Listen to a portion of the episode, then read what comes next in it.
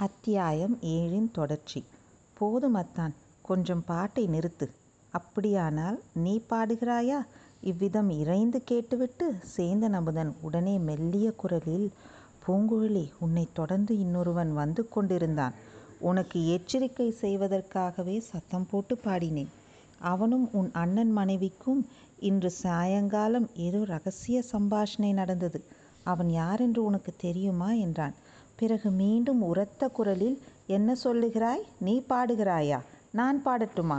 சிவபெருமான் சுடுகாட்டில் ஆடினார். நீ வெறுங்காட்டில் பாடக்கூடாதா? என்று இறைந்தான். இதோ பாடுகிறேன் கோபித்து கொள்ளாதே என்று சொல்லிவிட்டு பூங்குழலி பாடினாள். இவ்விதம் பாடிவிட்டு மெல்லிய குரலில் அமுதா நான் வந்தது உனக்கு எப்படி தெரியும்? என்று கேட்டாள்.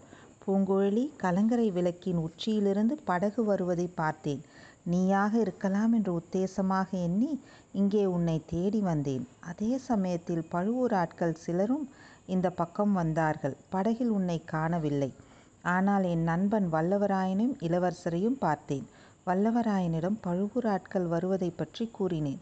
பிறகு இளவரசரை நாங்கள் இருவருமாக தூக்கி கொண்டு போய் மறைந்த மண்டபத்தில் சேர்த்தோம். ஐயோ என்ன தவறு செய்து விட்டீர்கள்? படகு என்ன ஆயிற்று? படகை யாராவது பார்த்தால் சந்தேகம் ஏற்படும் என்று ஓடை நீரில் கவிழ்த்து விட்டோம். ஏன் பூங்குழலி? பாட்டை ஏன் நிறுத்திவிட்டாய் மிச்சத்தையும் பாடு என்று பிற்பகுதியை உரத்த குரலில் கூறினான் சேந்தன் அமுதன் மறந்து விட்டது அமுதா இந்த கோடிக்கரை குழகரை பற்றி ஒரு பாடல் உண்டே. உனக்கு அது நினைவிருக்கிறதா? நினைவிருந்தால் பாடு. ஓ நினைவிருக்கிறது என்று சேந்தன் அமுதன் இறைந்து சொல்லிவிட்டு பாடினான். பாட்டு முடிந்தவுடனே பூங்குழலி அத்தான் என்னை தொடர்ந்து வந்தவன் போய்விட்டானா? பக்கத்தில் மறைந்து நின்று கொண்டிருக்கிறானா? என்று மெல்லிய குரலில் கேட்டாள். நாம் இங்கே நின்ற பிறகு காலடி சத்தம் கேட்கவில்லை. அவன் இங்கே தான் பக்கத்தில் எங்கேயோ மறைந்து நிற்க வேண்டும். அவன் யார் என்று உனக்கு தெரியுமா? பூங்குழலி இறைந்து தெரியாமல் என்ன? நன்றாய் தெரியும். கோடிக்கரை ஆந்தைகளை பற்றி சுந்தரர் பாடியிருப்பது தானே? இதோ கேள். பார்த்தாயா அமுதா? சுந்தரமூர்த்தியின் காலத்தில் ஆந்தைகளும் கூகைகளும் இன்று போலவே இக்காட்டில் கத்தியிருக்கின்றன. ஆனால் இப்போது இக்காட்டில் மனிதர்கள் கூட ஆந்தை போல் சத்தமிடுகிறார்கள். சற்று முன் அத்தகைய குரல் ஒன்று கேட்டேன். அந்த தீய சழக்கர் யாராயிருக்கும் என்று உனக்கு ஏதாவது தெரியுமா? இப்படி உரத்த குரலிலேயே பூங்கொழி கேட்டாள். கேட்டுவிட்டு எனக்கு அம்மாதிரி கத்த வருகிறதா என்று பார்க்கிறேன். ஆந்தை குரல் மாதிரி இருக்கிறதா? கேட்டு சொல்லு என்றாள். பின்னர் ஆந்தை மாதிரியே மூன்று தடவை குரல் கொடுத்தாள். அப்படியே ஆந்தை குரல் மாதிரியே இருக்கிறது.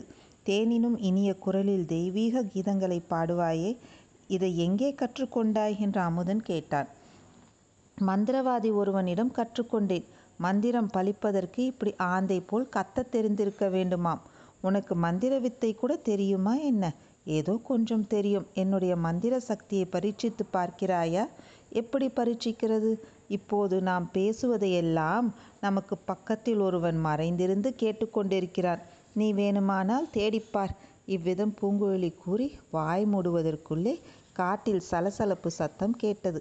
மந்திரவாதி ரவிதாசன் மறைவிலிருந்து வெளியே வந்தான். அஹாஹா என்று சிரித்து கொண்டே வந்தான். பெண்ணே அப்படியா சமாச்சாரம்? உனக்கு தந்திரம்தான் தெரியும் என்று நினைத்தேன். மந்திரம் கூட தெரியுமா? என்று கேட்டான். அட பாதகா நீதானா பெண்ணே நான் யார் என்று உனக்கு தெரியுமா? இலங்கையில் இளவரசரை கொல்ல பார்த்தவன் நீ. அது உன்னால் முடியவில்லை. ஆகையால் நடுக்கடலில் மந்திரம் போட்டு சுழற்காற்றை வரவை வரவழைத்து இளவரசரையும் அவருடைய சிநேகிதனையும் மூழ்க அடித்து விட்டாய்.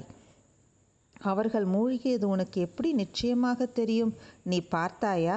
இரண்டு பேருடைய உடல்களும் கரையில் வந்து ஒதுங்கின. பூதத்தீவிலே குழி தோண்டி அவர்களை புதைத்துவிட்டு வந்தேன். துரோகி! உன் மந்திரத்தில் இடி விழ. பெண்ணே என்னை ஏமாற்ற பார்க்காதே. என்னுடைய மந்திரத்துக்கு பதில் மந்திரம் போட்டு நீ அவர்களை உயிர் பிழைக்கச் செய்யவில்லையா? ஐயோ அது எப்படி உனக்கு தெரிந்தது? இந்த ரவிதாசனுக்கு புறக்கண்ணை தவிர அகக்கண்ணும் உண்டு. நூறு காத தூரத்தில் நடப்பதையும் என்னுடைய மந்திர சக்தியினால் தெரிந்து கொள்வேன். அப்படியானால் என்னை எதற்காக கேட்கிறாய்? உன்னை பரிசோதிப்பதற்காக கேட்கிறேன். அவர்களை எங்கே ஒழித்து வைத்திருக்கிறார் என்பதை சொல்லிவிடு இல்லாவிட்டால் உங்கள் இருவரையும் இங்கேயே எரித்து சாம்பலாக்கி விடுவேன் என்றான் ரவிதாசன் அவனுடைய புறக்கண்கள் அச்சமயம் நெருப்புத் தணல்களைப் போல் அனல் வீசி ஜொலித்தன. என்ன? உண்மையைச் சொல்லுகிறாயா மாட்டாயா? ஹோம் ஹ்ரீம் ஹ்ராம் வஷ்ட் இதோ என் மந்திரத்தின் சக்தியை காட்டப் போகிறேன். பூங்குழலி பயத்தினால் நடுநடுங்கி சேந்தன் அமுதனை கெட்டியாக பிடித்து கொண்டாள். அவனிடம் மெல்லிய குரலில் நான் இப்போது ஓடப் போகிறேன். நீ அவனை தடுத்து நிறுத்தப் பார் என்றாள். மந்திரவாதியை பார்த்து உரத்த குரலில் என்னை ஒன்றும் செய்ய வேண்டாம். அவர்கள் இருக்கும் இடத்தை காட்டிவிடுகிறேன் என்று கூறினாள். என்னுடன் வா காட்டுகிறேன் என்று சொல்லிவிட்டு பாழடைந்த மண்டபத்துக்கு நேர்மாறான திசையை நோக்கி நடந்தாள். மந்திரவாதி அவளை பின்தொடர்ந்து தொடர தொடரப் பார்த்தான். சேந்தன் அமுதன் பின்னாலிருந்து அவனை பிடித்து நிறுத்த முயன்றான். பூங்குழலி ஓடத் தொடங்கினாள். மந்திரவாதி சேந்தன் அமுதனை ஒரே தள்ளாகத் தலைக்குப்புற தள்ளிவிட்டு பூங்குழலியை தொடர்ந்து ஓடினான். பூங்குழலி மானைப் போல் விரைந்து பாய்ந்து ஓடினாள். மந்திரவாதி மானை துரத்தும் வேடனைப் போல் அவளைப் பிடிக்க ஓடினான். ஆனால் அவளைப் பிடிப்பது எளிதில் முடிகிற காரியமாயில்லை. மந்திரவாதி அவளை துரத்துவதை விட்டு நின்றுவிடலாமா என்று எண்ணியபோது பூங்குழலியும் களைத்து போனவளைப் போல் நின்றாள். மந்திரவாதி மறுபடியும் அவளை துரத்தினான். இருவருக்கும் பின்னால் சேந்தன் அமுதனும் தட்டு தடுமாறி விழுந்தடித்து ஓடி வந்து கொண்டிருந்தான். ஓடும்போது மறைந்த மண்டபத்துக்கு போய் அங்குள்ளவர்களுக்கு எச்சரிக்கை செய்யலாமா என்று அவன் அடிக்கடி நினைத்தான். அதே சமயத்தில் பூங்குழலியை மந்திரவாதியிடம் தனியாக விட்டுவிட்டு போகவும் அவனுக்கு மனம் வரவில்லை. பூங்குழலி ஒரு மேட்டின் மீது ஏறி நின்றாள். அங்கே சற்று காத்திருந்த காத்திருந்ததோடு அல்லாமல் திரும்பிப் பார்த்து மந்திரவாதியை கைதட்டி அழைத்தாள். மந்திரவாதி மேல் மூச்சு கீழ் மூச்சு வாங்க அவள் அருகில் போய் நின்றான். அவளை கெட்டியாக பிடித்து கொண்டு அவள் கன்னத்தில் நாலு அறை கொடுக்க வேண்டும் என்று அவன் எண்ணிய சமயத்தில் பூங்குழலி அதோ பார் என் காதலர்களை என்றாள்.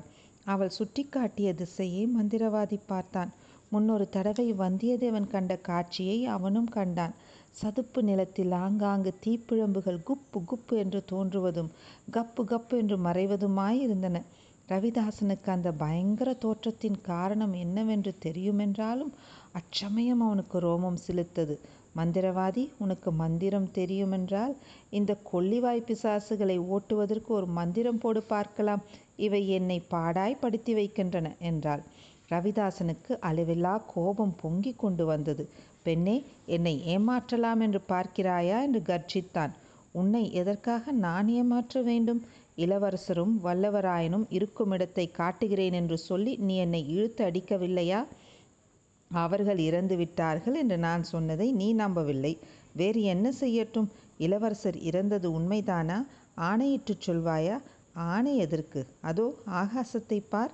ரவிதாசன் வானத்தை நோக்கினான். வால் நட்சத்திரம் தெரிந்தது. வால் நட்சத்திரம் தோன்றினால் அரச குலத்தில் மரணம் என்று உனக்கு தெரியாதா? அப்படியே நடந்துவிட்டது என்றாள் பூங்குழலி. பெண்ணே அப்படியானால் உன் கையில் உள்ள கெண்டியை இப்படி கொடு. அதில் ஏதாவது மிச்சம் இருக்கிறதா உன்னோடு ஓடி வந்ததில் எனக்கு தாகம் எடுத்துவிட்டது. அத்தியாயம் ஏழின் தொடர்ச்சி பூங்குழலி திடீரென்று மறுபடி ஓட்டம் பிடித்தாள். மேட்டிலிருந்து தாவி குதித்து இறங்கி கொள்ளிவாய் பிசாசுகள் தோன்றி மறைந்த சதுப்பு நில பரப்பை நோக்கி ஓடினாள். ரவிதாசன் ஆத்திரத்தினால் அறிவை இழந்தான். பூங்குழலியை பிடித்து அவளுடைய கழுத்தை நெரித்து கொன்றுவிட வேண்டுமென்று வெறியை அடைந்தான். தலைக்கால் தெரியாமல் அவளை பின்தொடர்ந்து ஓடினான். சிறிது தூரம் ஓடிய பிறகு பூங்குழலி சட்டென்று கொஞ்சம் குனிந்து நாலைந்து அடி ஒரு புறமாக நகர்ந்து கொண்டாள். அதிவேகமாக அவளை துரத்தி வந்த ரவிதாசனால் அவள் நின்ற இடத்தில் நிற்க முடியவில்லை. அவளுக்கு அப்பால் சில அடி தூரம் வரையில் சென்று நின்றான்.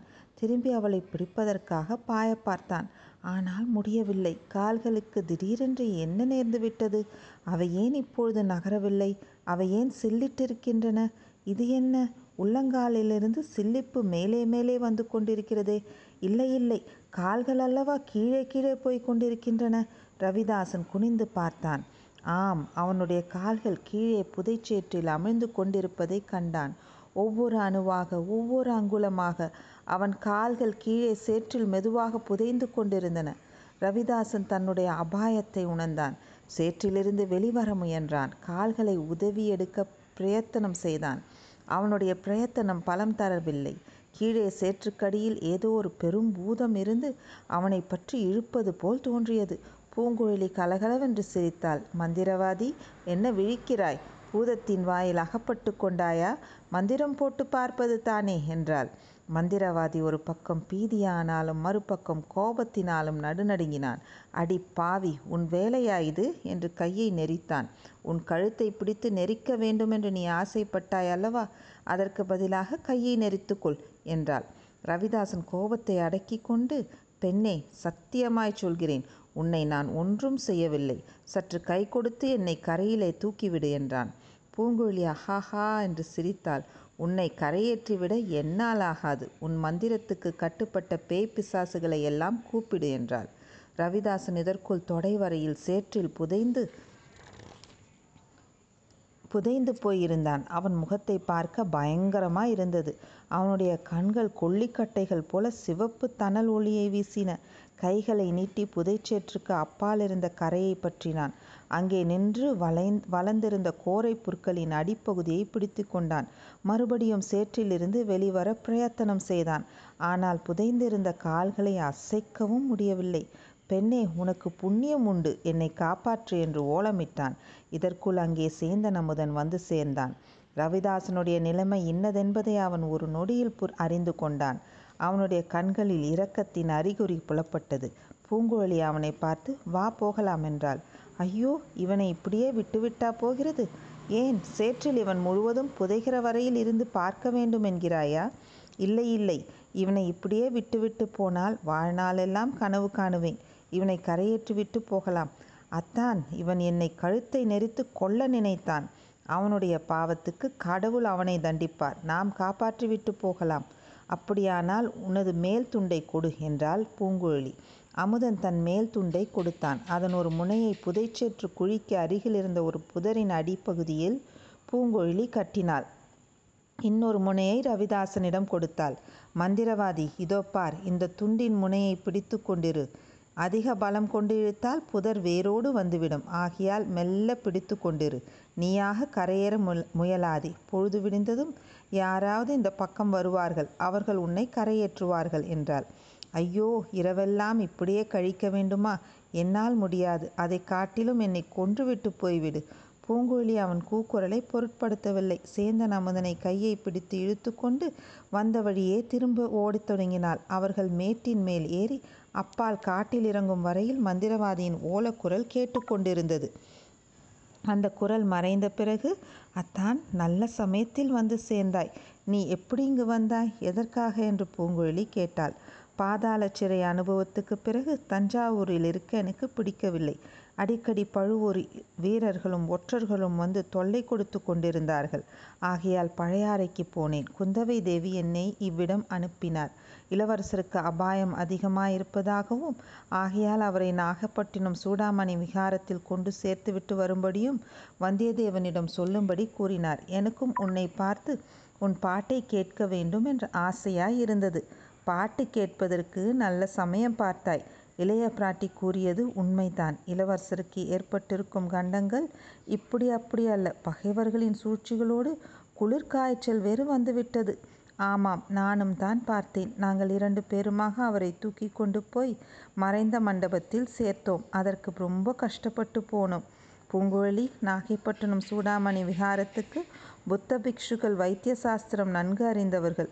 இளவரசரை குணப்படுத்தி விடுவார்கள். நாகைப்பட்டினத்துக்கு எப்படி கொண்டு போய் சேர்ப்பது? கால்வாய் வழியாகத்தான். கால்வாய் வழியாக எப்படி போவது? படகு தொலைந்து விட்டீர்களே. படகு தண்ணீரில் மூழ்கித்தானே இருக்கிறது? திரும்ப எடுத்து விட்டால் போகிறது. அப்படியானால் இன்று ராத்திரியே கிளம்ப வேண்டியதுதான். அதை அந்த சிறிய படகில் நாம் எல்லோரும் போக முடியாது.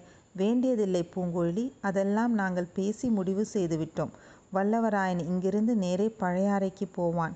நானும் நீயும் இளவரசரை படகில் ஏற்றி நாகப்பட்டினம் கொண்டு போய் சேர்க்க வேண்டியது. பூங்குழலிக்கு புல்லரித்தது மீண்டும் இளவரசருடன் பிரயாணம். கால்வாயில் படகில் நாகைப்பட்டினம் வரையில் வழியிலே அபாயம் ஒன்றும் ஏற்படாமல் இருக்க வேண்டும். இருவரும் மறைந்த மண்டபத்தை அடைந்தார்கள். மண்டபத்தை நெருங்கியதும் சேந்தன் அமுதன் பலமாக கையை தட்டினான். யாரங்கே என்று வந்தியத்தேவனுடைய கடுமையான குரல் கேட்டது. நான் தான் சேந்தன். இன்னும் யார்? என் மாமன் மகள். வந்தியத்தேவன் மண்டபத்தின் வாசலில் வந்து எட்டி பார்த்தான். வேறு யாரும் இல்லையே? இல்லை. ஏன் சந்தேகம்? மெல்ல பேசுங்கள். இளவரசர் தூங்குகிறார். கொஞ்ச நேரத்துக்கு முன்னால் இங்கே யாரோ ஒருவன் வந்தான். நீதானாக்கும் என்று நினைத்து வெளியில் வந்தேன். நீ இல்லை. மந்திரவாதியைப் போல் தோன்றியது. அப்புறம் அச்சமயம் உன் பாட்டின் குரல் கிளம்பியது. பாடுவதற்கு நல்ல நேரம் பார்த்தாய் என்று எண்ணிக்கொண்டேன். நல்ல வேளையாக அதை மந்திரவாதியும் கேட்டுவிட்டு திரும்பி போனான். அவனை நீங்கள் பார்த்தீர்களா?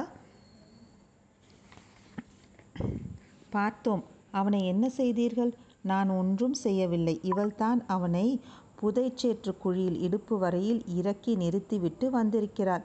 இவளுடைய குரல் கூட கேட்டதே ஆம். இவளும் ஒரு பாட்டு பாடினாள். அதை கேட்டதும் இளவரசருக்கு சுய உணர்வு வந்தது போல் தோன்றியது. யார் பாடுகிறது என்று கேட்டார். ஓடக்கார பெண் என்றேன். பாட்டை கேட்டுக்கொண்டே தூங்கிவிட்டார். பூங்குழலிக்கு மீண்டும் மெய் செலுத்தது. இவள் பாட்டு மட்டும்தானா பாடினாள் ஆந்தை போலவும் கத்தினாளே அதுவும் என் காதில் விழுந்தது. காட்டிலேதோ அதிசயம் நடைபெறுகிறது என்று நினைத்து கொண்டேன். நீங்கள் அத்தானும் மாமன் மகளும் வசந்தோத்சவம் கொண்டாடுகிறீர்களோ என்று நினைத்தேன். இது என்ன வீண் பேச்சு? என்றாள் பூங்குழலி. வேறு என்ன செய்வது? இரவை எப்படியேனும் கழித்தாக வேண்டுமே என்றான் வந்தியத்தேவன். இல்லை பொழுது விடிந்து இங்கேயே இருந்தால் தப்பி பிழைக்க முடியாது. ராத்திரியே புறப்பட்டாக வேண்டும். அச்சமயம் எங்கேயோ வெகு தூரத்தில் நரிகள் ஊளையிடத் தொடங்கின. அந்த ஊளை சப்தத்துக்கு இடையில் ஆந்தை குரல் ஒன்றும் கேட்டது. சேந்தனமுதன் நடுங்கினான். அவன் மனக்கண்ணின் முன்னால் மந்திரவாதி சேற்றில் புதைந்திருப்பதும் அவனைச் சுற்றி நரிகள் ஊளையிட்டு கொண்டு நெருங்கி நெருங்கி வருவதும் மந்திரவாதி ஆந்தை போல் கத்தி நரிகளை விரட்ட பார்ப்பதும் தென்பட்டன. வந்தியத்தேவனும் சேந்தனமுதனும் இளவரசரின் தூக்கம் கலையாமல் தூக்கிக் கொண்டார்கள். பூங்குழலி பின்தொடர்ந்து சென்றாள்.